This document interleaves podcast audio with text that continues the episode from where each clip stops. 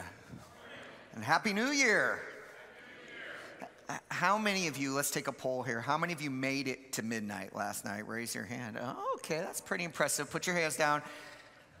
How many of you weak ones did not raise your hand? All right, yeah, there we go. Some are proud. Some are proud of their non party animalness, and that's great. That's great. Well, it's great to have you here this morning. And oftentimes, when we approach New Year, people come with new ideas and New Year's resolutions.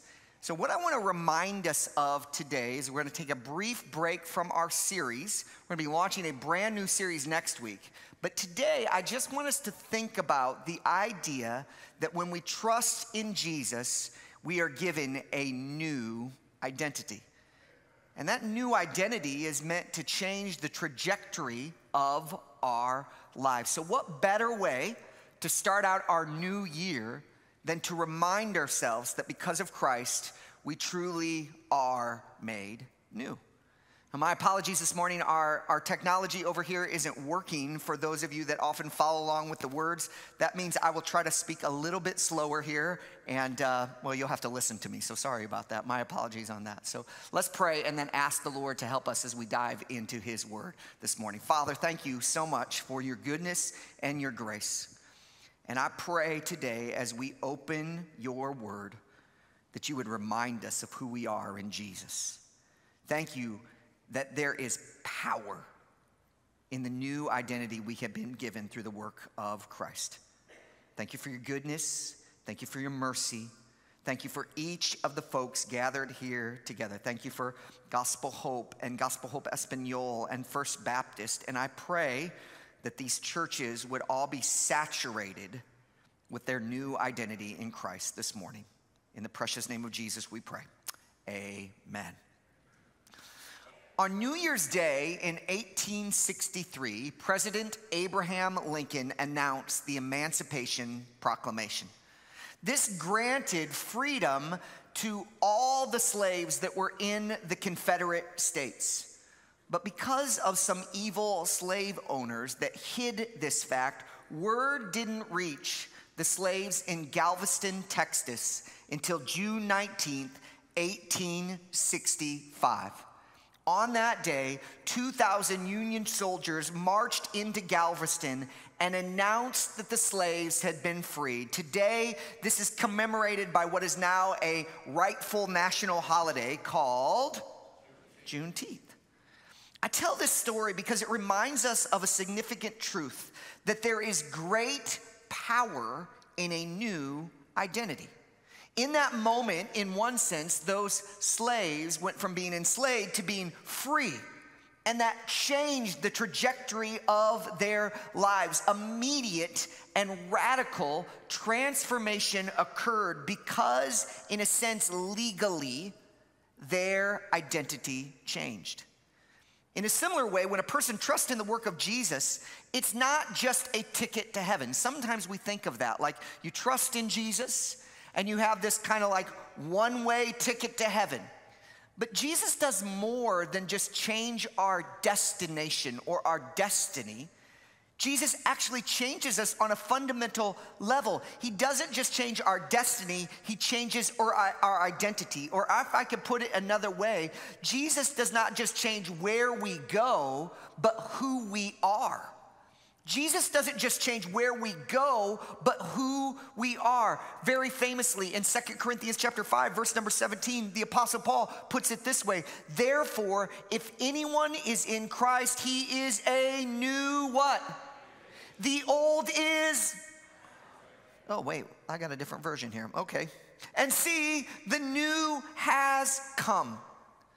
But here's the thing our new identity in Christ is not simply supposed to be a theological abstraction. As if God says, You are new, okay, I want you to know that, I want you to understand that, now go about with your lives. No, no, no.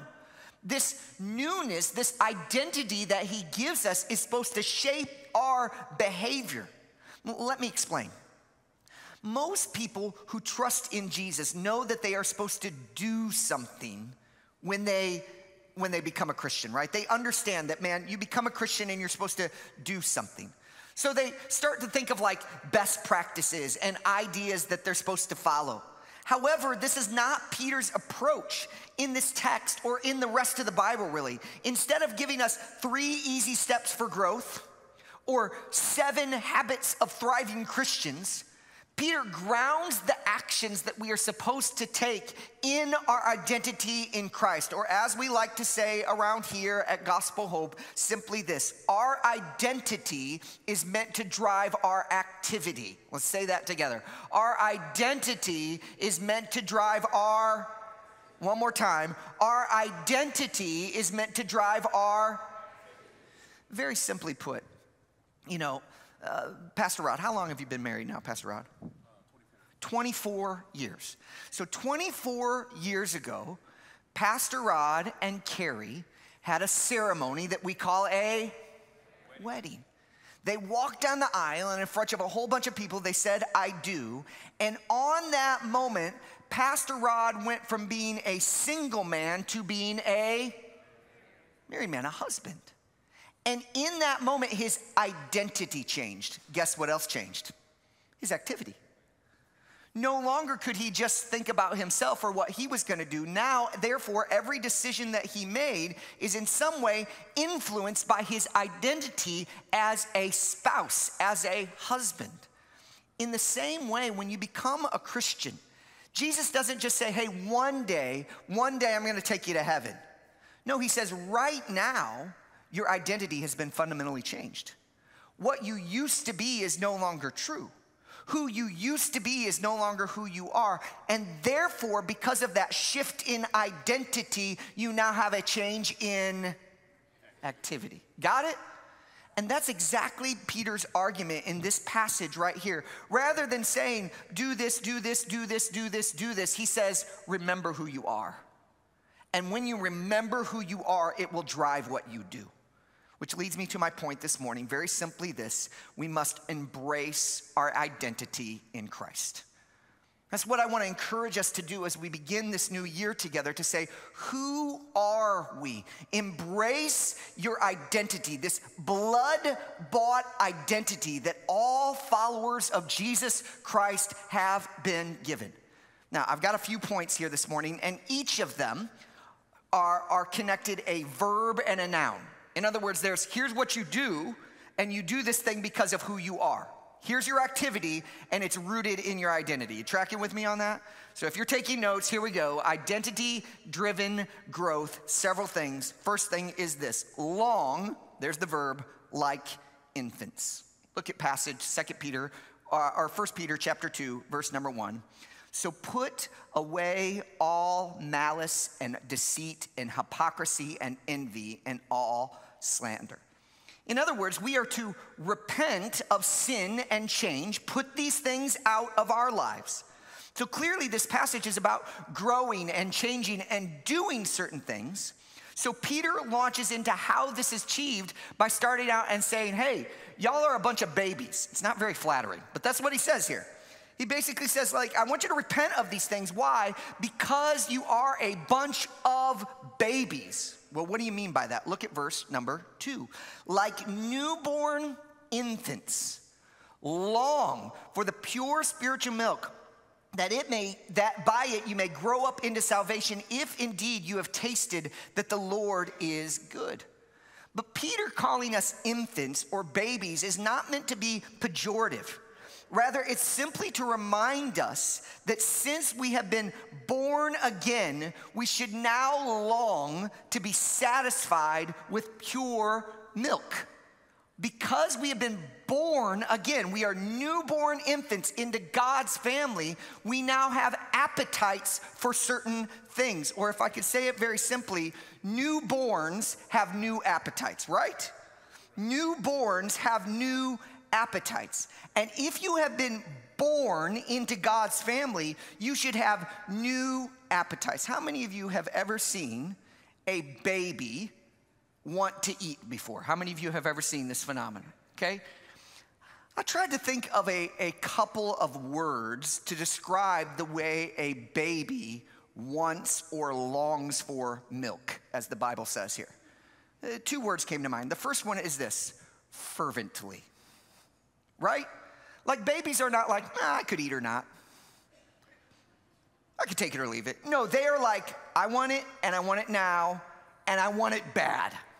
You know, they're everything in their being says, I long for milk. I need to be fed.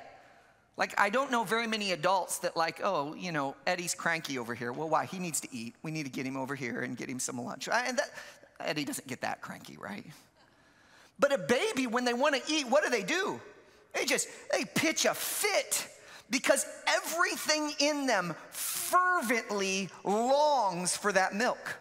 You know what another word I thought of when you thought of a baby eating is this constantly. You know how often newborn babies eat? All the time. Newborn babies do like three things, right? They eat, they sleep, and the other thing, right? That's it. I mean, their life is filled with like, I mean, they're eating, I'm sleeping, or I'm filling my diaper. That's all. And I think that's a beautiful analogy, not the filling your diaper part. But the Bible right here says, you and I, if you're a follower of Jesus, you are a newborn. Your, your identity is you are like a infant, not a toddler, not a child, an infant, the passage says. And you should long for pure spiritual milk like an infant does. Well, what does that mean? You should want it bad, fervently. You should long to be satisfied by the word of God fervently. That should describe your hunger, your desire for God's word. There should be a burning desire in you for the word of God. And you should also long for that word constantly. You should want it all the time. You should be desiring, you, you, can't, you can't go like a week at a time and being like, you know, it's okay, I was at church and I really wanted the word then, and then I, I went a whole week without it. No, that's not like a newborn infant longing for the word of God. You should in your life be hungering, longing like an infant for God's word. And what is the result? When this newborn infant longs for the spiritual milk, he grows. In fact, he can't help but grow. Why? Because the word has that effect on him. You ever heard the analogy, this book will keep you from sin, or what? Sin will keep you from this book. Have you heard this? Maybe that's an old one because you didn't catch in this long. This book, the Bible, will keep you from sin, or sin will keep you from this book. Here's the idea if you are constantly longing for this word, what begins to happen? Your activity changes. It begins to shape who you are. If you are in the word daily, if you are seeking God's face, if you are coming to church with a leaning in posture, a pen in hand, saying, I just need the word. I need to hear because I'm a newborn infant. I am a newborn and I have new appetites. And the only thing that will satisfy me is hearing the pure milk of God's word. There are lots of things that we do at church and lots of good things that we do in church. But the most important thing that we do in the house of the Lord together is hear from God's word. We're built for that. So, in this new year, church, let me encourage you embrace your identity as a newborn long like a newborn in 2023. Just like that newborn baby wants milk, you should long for God's word. Amen? That is who we are. That identity, newborn, should drive our activity. Number two, not only should we long like infants, but we should come near like living stones. Now, this analogy is a little bit more complicated than the first one. Look at 1 Peter chapter 2, verse number 4. As you come to him, a living stone rejected by men, but in the sight of God, chosen and precious you yourselves, like living stones, are being built up as a spiritual house to be a holy priesthood to offer spiritual sacrifices acceptable to God through Jesus Christ. Okay, let me try to unpack this. Because of our relationship with Jesus, if you've trusted in the work of Christ, the analogy that Peter uses here is he's like, you are like a stone that is being built together with other stones to build a house. Well, this spiritual house that's being talked about here in 1 Peter is an allusion to the temple. Now, in the Old Testament, if you wanted to meet God, you had to go to the temple. This is where God lived. And so, in order to come and see the Lord, you had to go to a physical location. And now, what Peter is doing is he's shifting the analogy a little bit and he's saying, look, the Lord doesn't live in a physical location anymore, but he lives among his people. You, brothers and sisters, you, church, are living stones. Daniel is a stone put here, and on top of him is Anna, and over here is Leroy. And as we are coming together, God Himself dwells among His people. We are the temple. We are the place where God lives, not just as individuals, not just kind of like Jesus lives in my heart, like sometimes we say around the church, but the reality is Jesus lives among us among his people. We are being built up into a temple to be the dwelling place of God. Why is this so critical?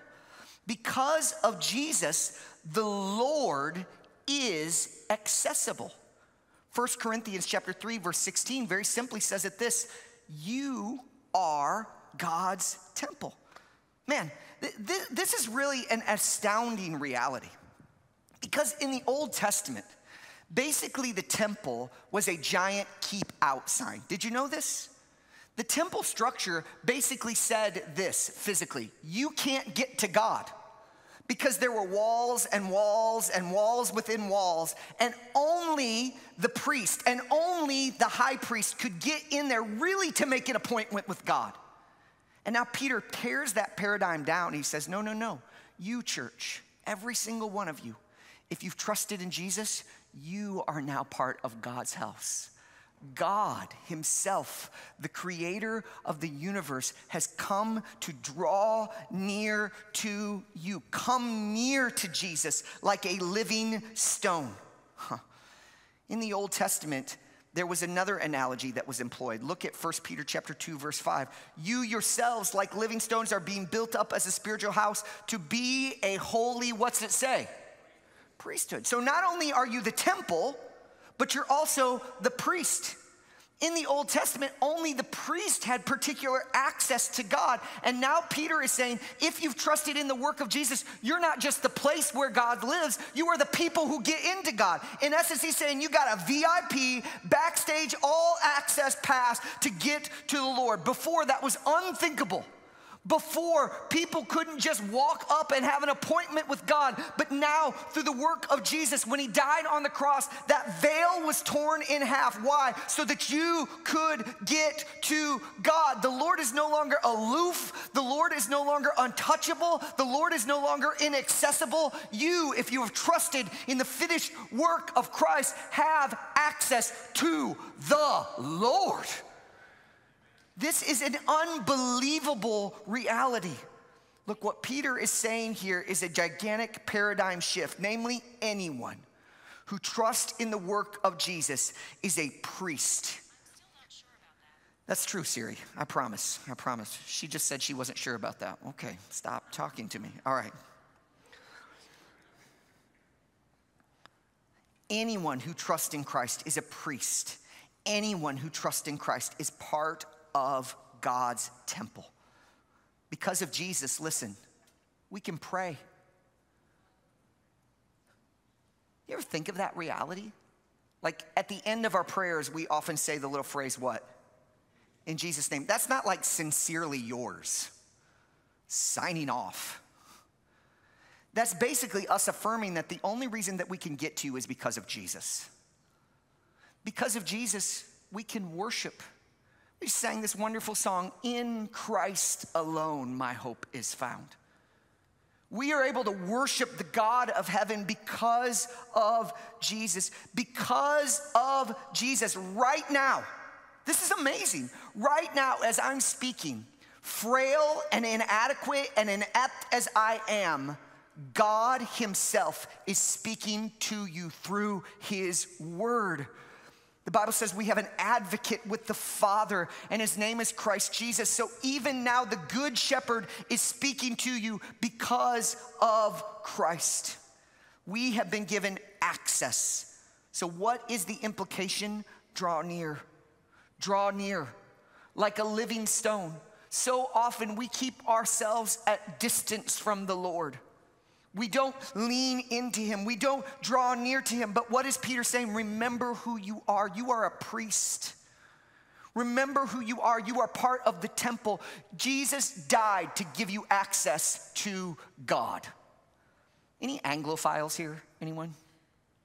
Zero. This is wonderful. Let me throw this illustration out then. Everybody hates Britain here. Is, that, is this true? No, ever? All right, that's true.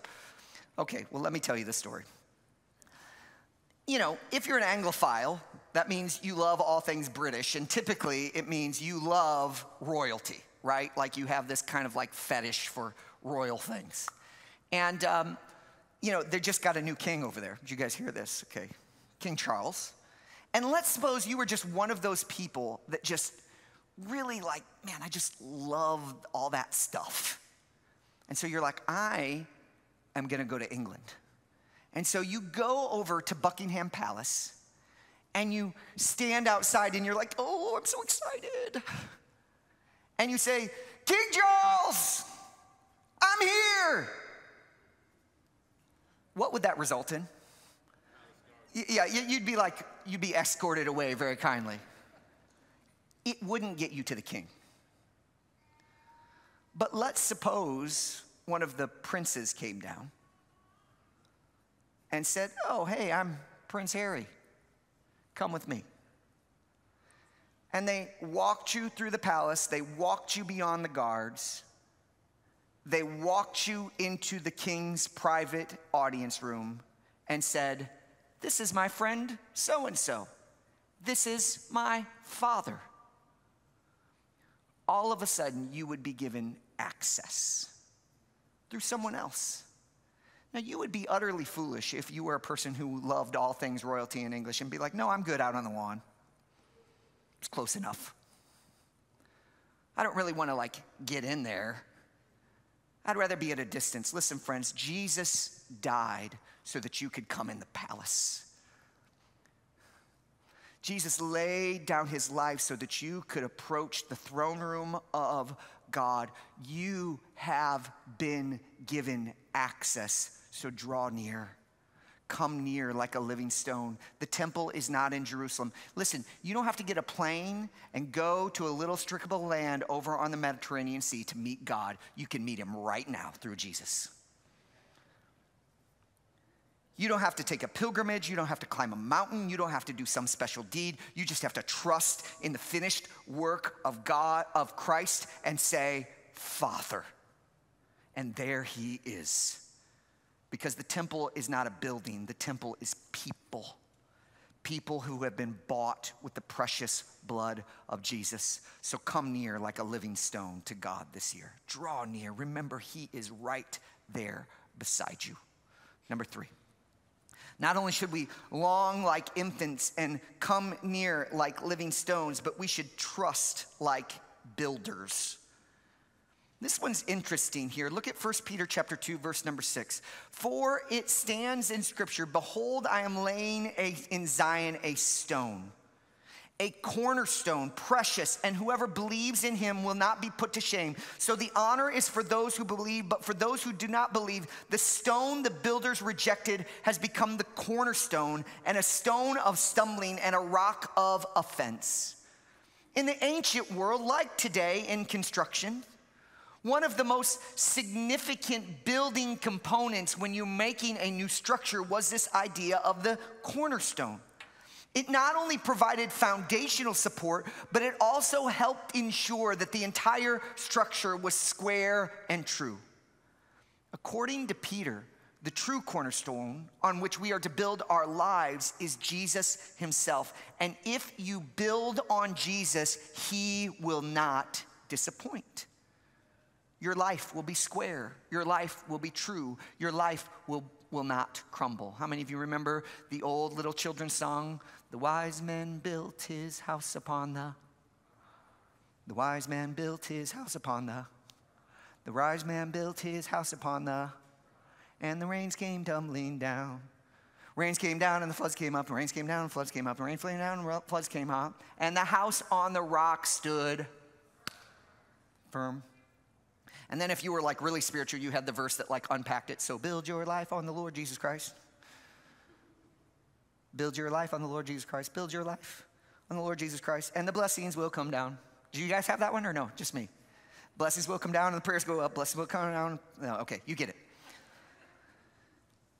The idea is this when we build our lives on the cornerstone, our lives stand firm.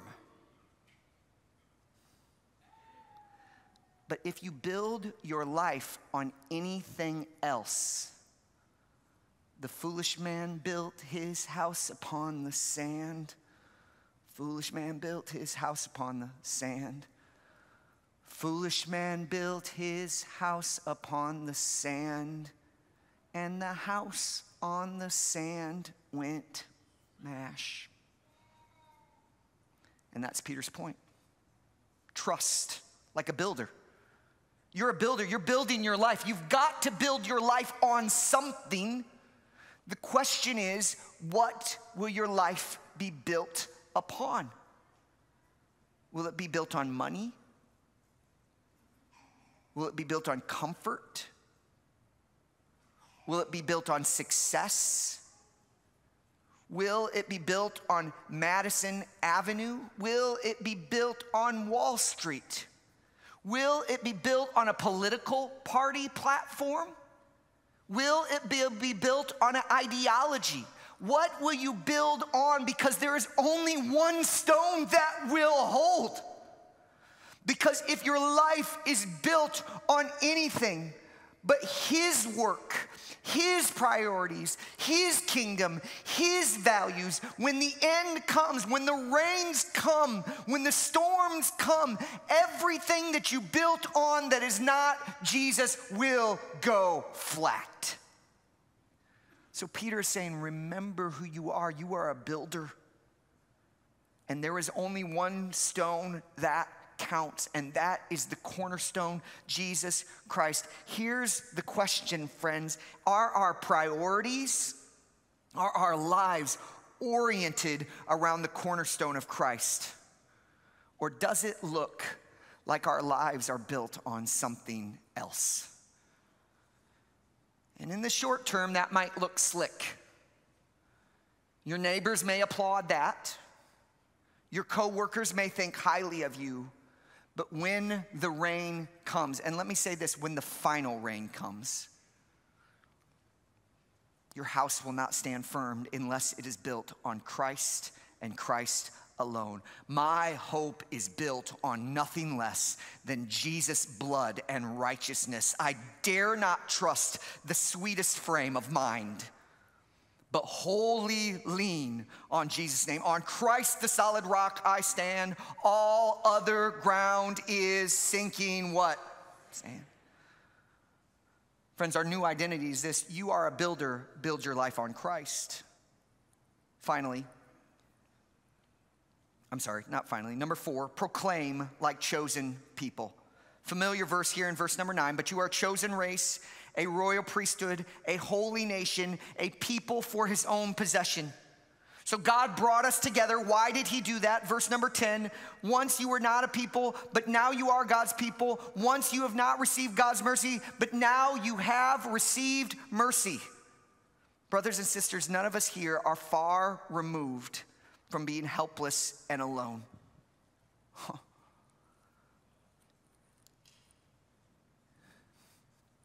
I've been saved for a long time. And it is sometimes easy for me to forget what it was like before. Is that true for any of you? Any of you been saved for a long time? And we forget, we forget that once we were not a people. Once, and in the eternal scope of things, once was not a very long time ago, right? Because if we live 10 billion years, and on into infinity? A decade or 50 years ago is just a blip. Once you were not a people. Once you have not received mercy. But now you have received mercy. Do you remember that? Well, what is the purpose that God gave mercy to people like you and I? Look again at the verse, verse number 10. It says this, or 9, I'm sorry. But you are a chosen race, a royal priesthood, a holy nation, a people for his own possessions, that you may proclaim the excellencies of him who called you out of darkness into marvelous light. You have been made a people to proclaim the excellencies of the one who rescued you. You ever met a brand new parent, like first time parent? What does that first time parent talk about? That baby. I mean, that's all they talk about. Like they, they, they are just like in love with that little bundle of joy. Those first time parents, they just go, they gush. Or even worse, you know what I'm talking about, first time grandparents. You seen those folks? I mean, they're gonna show you a picture whether you want it or not. Why? Because they're just like, man, this, this is a treasure to me. I love this baby. I'm so excited about this baby. Have you seen my baby? Because here's the reality we proclaim our priorities, do we not? We proclaim our priorities. And God says here in His Word once you weren't a people, now you are a people. Once you hadn't received mercy, now you have seen mercy. And why did God did that? So that you might proclaim the excellencies of him who called you out of darkness into marvelous light. We should be so besotted with Jesus that we can't help but talk about him. You don't need an evangelism program in order to talk about Jesus. I'm not saying those aren't helpful. You don't need a simple gospel presentation to be able to talk about Jesus. I'm not saying that's hopeful. Those are wonderful things. But do you know what you need in order to talk about Jesus? You need to love him. Our problem with sharing our faith is not a head or hands issue, it is a heart issue so often. We are just not gripped by the fact that once we were objects of God's wrath and now we are objects of God's mercy. And if you just let that saturate your heart and mind, it begins to change your speech. It's gotta get out of you because we proclaim our priorities. So the reminder this year is, is this proclaim proclaim like chosen people, proclaim like people who were not a people, proclaim like ones who have been rescued from darkness out of marvelous light. That is who you are. Now let that identity drive your activity. Finally, one more. Number five, abstain like sojourners. Verse number 11, beloved, I urge you, as sojourners and exile, to abstain from the passions of flesh which wage war against your soul. Put it simply, if you trusted in Jesus, this world is not your home. You don't belong here anymore. This is not where you live anymore. You know, in a couple weeks, um, Trisha and I are gonna go down to the Dominican Republic and celebrate Ciudad de Gracia's one year anniversary. Amen? That's exciting. Yeah, praise God, praise God. Those of you that haven't been around, that's one of our church plants out of our church that we've sent out and planting in Santo Domingo. We're really excited to go visit them. You know what we're not gonna do? We're gonna go for about four days. We are not going to like get in our bank account and convert all of our money to pesos. We're not. We're not gonna like sell our house. You know, we're not gonna be like, okay, in our house from now on, now on, no more English, only Spanish. We're not doing that. Why?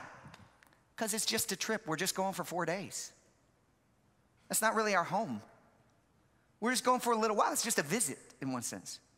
So our whole lives are not gonna be oriented around that visit because it's just temporary. Santo Domingo is not our home, Atlanta is our home. And so our priorities and our activities are oriented around where our real home is. Do you see the analogy, brothers and sisters? this world is not our home. As Paul says over in Philippians, our citizenship is in where? Heaven. And if your citizenship is in heaven, your priorities should also be from heaven as well. Your decision making should be influenced by there more than they are influenced by here. And what Peter, the point Peter is making right here is that that should be clear to other people as well. You're just a sojourner. You're just passing through. This is not your ultimate home, and therefore your priorities and life choices should be clear that this is not where you are from. 1 Peter chapter 2 verse number 12 keep your conduct among the Gentiles honorable so that when they speak evil against you as evildoers they may see your good deeds and glorify God on his day of visitation in other words you are living in such a way that it's clear where you're from you know, if you go into a restaurant here in Atlanta and you're sitting down with somebody, and uh, hey, what do you want to drink? And they say, I'll take a Pepsi.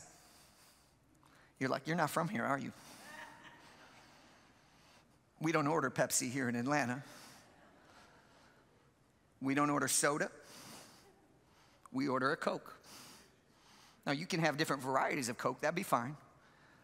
But you wipe that word Pepsi out of your mouth. You're not from here. their speech gives them away, right? And the same should be said of us. Our citizenship should be clear. When people interact with you, when people spend any amount of time with you, they should begin to say, huh, they're not from around here, are they? Seems like they've ordered their lives in a slightly different way. Seems like their priorities and their goals are different. They are not from around here. So abstain. Abstain from all the things that the world does like a sojourner, because this is not your home. So, where do all these new identities leave us? As Jason comes, I want to close with this idea Will you embrace the identity that you have been given in Jesus? Will you live like a sojourner? Will you live like a chosen people? Will you live like a builder? Will you live like living stones? And will you live like an infant? Will you embrace these identities in your life? Now, no doubt if you hear these things and you're like, man, those have massive implications on how I live, and they sound wonderful, but honestly, man, it sometimes sounds too good to be true. Man, like living in that type of countercultural way, I, I just don't know if I can do that. That seems like crazy. How many of you have ever heard of the 17 year cicada? Ever heard of this? It's a bug. And what the cicada does, man, these things are ugly when they're pupa. I mean, they look like something out of a horror film. They got claws. I mean, they're just gross looking little larvae. They crawl up in trees and, and, and they will, they'll, they'll they're just this gross bug that you're like, ill, stay away. Then after they kind of fill their gullet, they go and they dig underground and they bury themselves for 17 years. They live the most boring life ever. Is for 17 years. They go and bury themselves underground. And then one day, I don't know, the Lord has some sort of timetable and he's like, hey, all y'all cicadas, wake up. And they do. They dig back out these gross little things, and their shell splits open, and out comes this locust looking bug with big old wings that flies really fast and loud. Now, imagine you're a cicada for a minute. And you come, you, I mean, you've been this gross bug for all this time, for 17 years living underground. And then one day, for some mysterious biological reason, you come up on the earth, your shell splits, and you're like, dang, I got wings. This is new. I'm used to like creeping around on the ground. I'm used to just laying under the ground for the last over a decade doing nothing, and now I got wings on my back. This feels a little bit too good to be but that is who they are. Regardless of how different it feels, regardless of how empowered they now are, regardless of how much they have been transformed, that is who they are. And, brothers and sisters, Jesus died to make you something different. He died to give you a whole new identity. And yes, it's wonderful. Yes, it's different. Yes, it is far, far transformed from what you once are. But listen, because of the blood of Jesus Christ, that is who you are. If you have trusted in the work of Christ, stop creeping around on the ground. Stop burying yourself for the next decade. You got wings. Fly. Live out the new identity you have been given in Christ. God didn't send his son into the world for nothing. He sent Jesus into the world not just to change our destiny, he sent Jesus into the world to change our identity. And that, my friends, is who you are in Christ. Let me give you a couple applications as we close. Two things. We started with this idea of longing for the Word of God like an infant. Um, now, we want to start this year as a local body getting in the Word together. So, we have a couple of ways you can do that. I don't know um, if you have used the Bible app before. How many of you have done that? Okay, great. It's a great little tool. It's on your phone, on your computer. There's a Bible reading plan on there that, as a church family, we're going to be using. And if you look up on the screen right now, there's a QR code. I want to encourage everyone to participate in reading the Bible together this year. Let's be people who are fed by the Word. And a great way to do that is read the Bible every day. Now, you might say, Ryan, I'm not a smartphone person. We've got paper copies. Uh, you can see Miss Lynn over here on your way out. She will have those for you. It's the same plan. We would love for you to read the Bible with us this year. This is who we are. We're infants made to long for God's word. Let's long for God's word together. Amen. Can we do that? Second thing I want you to do is this I want you to just take a moment of reflection. I'm going to ask Pastor Rod to come close us in prayer in just a minute when he feels is appropriate. Would you think about the identity that you need to embrace this year?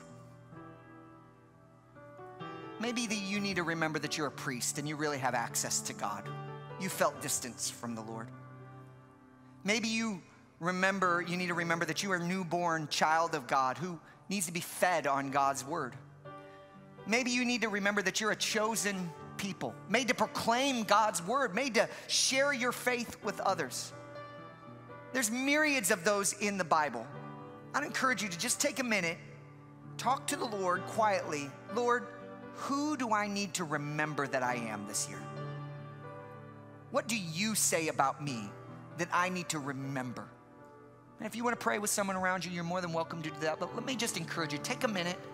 Let's not let this moment pass by without reflecting on who Christ died to make us. And if you've never trusted in the work of Christ, man, we would sure love to have a conversation with you. We'd love to talk to you about how you can embrace this identity of being a child of God. Take a minute, talk to the Lord, then Pastor Rod will close us.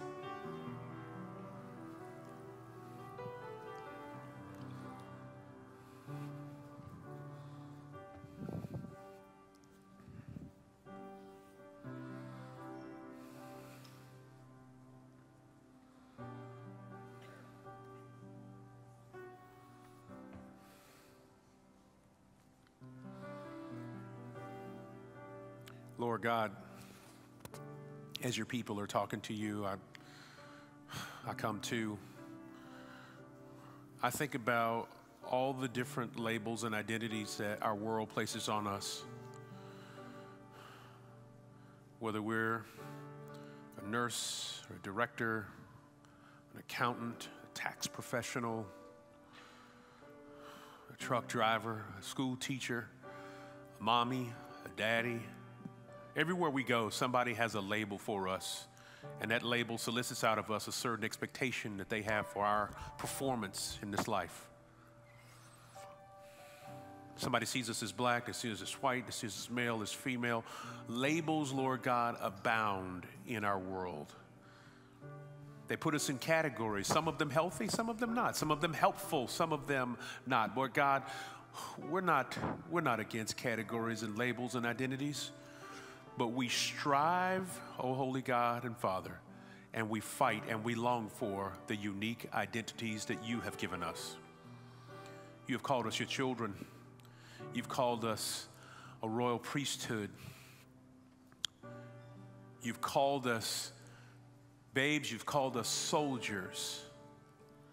You've called us warriors. You've called us brothers and sisters. You've called us your beloved. Called us joint heirs with Christ. You've called us your temple. You've called us stewards of grace. You've called us, Lord God, those who are, we are, we are co laborers. You've called us to be people who, who take care of the gospel, who steward it well. You've called us so many things. Lord God, thank you for your labels. Because, Lord God, every one of your labels comes with an appropriate amount of grace to live that out. It's not just something that you put on our necks or on our backs that weigh us down and that cause us deep concern, Lord God. They enlighten us, they lighten our load, they become like new wings. They give us lift, they give us capacity, they give us a, a, a fresh appreciation of who you are. And so, Lord God, we come today praying that you would first and foremost give us fight Give us tenacity. Give us, Lord God, a striving for, Lord God, your identity. Give us a new appetite to know who we are in you. And Lord God, would you also give us fresh discovery? Help us to open our word and be found there regularly. Lord God. May we, may we find more, Lord God, may we, may we find ourselves 100% through the lens of your word and not necessarily, Lord God, through the list given to us by social media. Lord God, I know that they've got semi good intentions. There are those who Lord, want to influence and want to encourage and say great things, oh God, but may our identities be grounded in your word and not necessarily, Lord God, worldly ambitions. Clothe us, drape us, Lord God in your identities. Lord God, would you, would you give us particular interest in the ones that we struggle most to put on? Lord God, you know our frame. You know all the identities that we would love to have because they seem to offer a prospect of a, of a future that we feel like we deserve or we think would be interesting or adventurous. Lord God, but would you also give us grace and strength and humility, Lord God, to walk out the identities that we don't necessarily like all that much? Lord God, we need you in this way, and we collectively declare our desire to have you work in us like this. Lord God, give us new appetite for your word, new appetite for your ways, and new appetite to learn who we are in you. This we pray in Jesus' name. Amen.